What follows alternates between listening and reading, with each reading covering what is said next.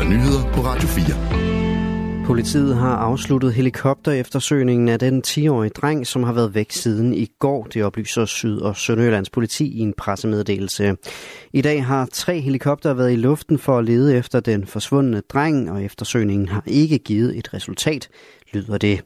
Politiet leder dog fortsat efter drengen, og det samme gør Tina Evald, som TV2 har talt med. Jeg blev opmærksom på, at der var forsvundet et barn herude. Og det kunne lige så godt være mit eget barn, så jeg tænkte selvfølgelig, ville jeg hjælpe med at lede. Hun fortæller, hvordan hun har let efter den 10-årige dreng. Altså lige nu, der øh, leder vi jo meget øh, på skolen og bag skolen, fordi der er et stort øh, skovområde.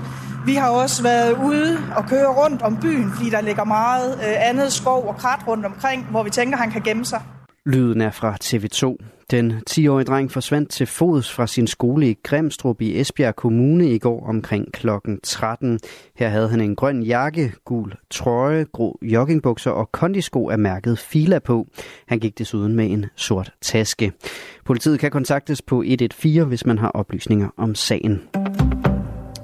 Tre amerikanske militærfly har nedkastet de første leverancer af nødhjælp fra USA til Gazastriben. Det meddeler to unavngivende embedsmænd i USA til nyhedsbyrået Reuters. En af kilderne siger, at over 35.000 måltider mad blev sendt ned til palæstinensere i Gazastriben. Der er ikke vand eller medicin med i den første forsendelse fra USA. Nedkastningen kommer en dag efter, at præsident Joe Biden meddelte, at USA nu vil begynde at levere nødhjælp på den her måde. Både Frankrig og Storbritannien har tidligere sendt nødhjælp til Gazastriben på samme måde. Det skete i forbindelse eller i samarbejde med Jordans luftvåben. Torsdag meddelte Kanada også, at landet har tilsvarende planer. USA vil også arbejde på at få åbnet en korridor, så der kan sejles forsyninger af mad, vand, medicin og andre nødvendigheder ind fra havet ud for Gazastriben. Det sagde det Hvide Husets talsmand John Kirby på et pressemøde i går aftes dansk tid. USA vil fortsat presse Israel for at gøre det muligt at få flere lastbiler ind og få åbnet flere ruter, så hjælpen kan, hjælpen kan komme ind i Gaza, siger Kirby. Han siger, at torsdagens episode, hvor over 100 palæstinensere blev dræbt, da de flokkede som lastbiler med nødhjælp, understreger behovet for at finde alternative ruter, så hjælpen kan komme ind. Den landmand, der stod bag den omstridte galgekommentar mod professor Michael Svare, kalder nu kommentaren for en joke. Han understreger også, at han ikke fortryder kommentaren, der har fanget opmærksomheden hos flere ministre og folketingsmedlemmer. På generalforsamlingen ved Bæredygtigt Landbrug sagde Holger Iversen, der er landmand fra Als, blandt andet følgende til Michael Svare. Inden du kom, sad vi og snakkede om, at du egentlig er modig. Havde det nu været 1824, så havde vi i formiddag været ved at bygge en galge ude bagved og havde hængt budbringeren. Vær glad ved, at det hedder 2024.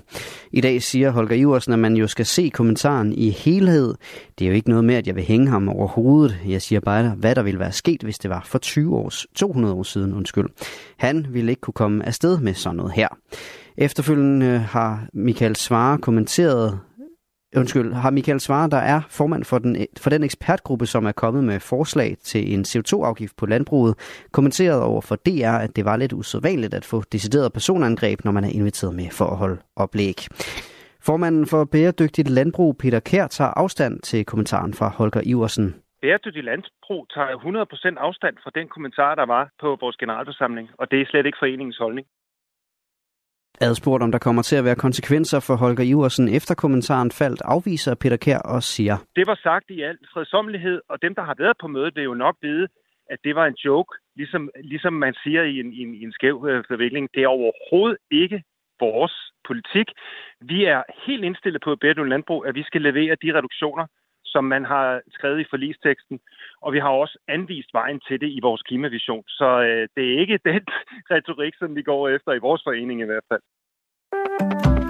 Der er fortsat fejl i rejseplanen, appen Rejseplanen, hvilket betyder, at S-tog ikke bliver vist korrekt. Det fremgår af en meddelelse i appen, ligesom DSB også skriver det på det sociale medie X.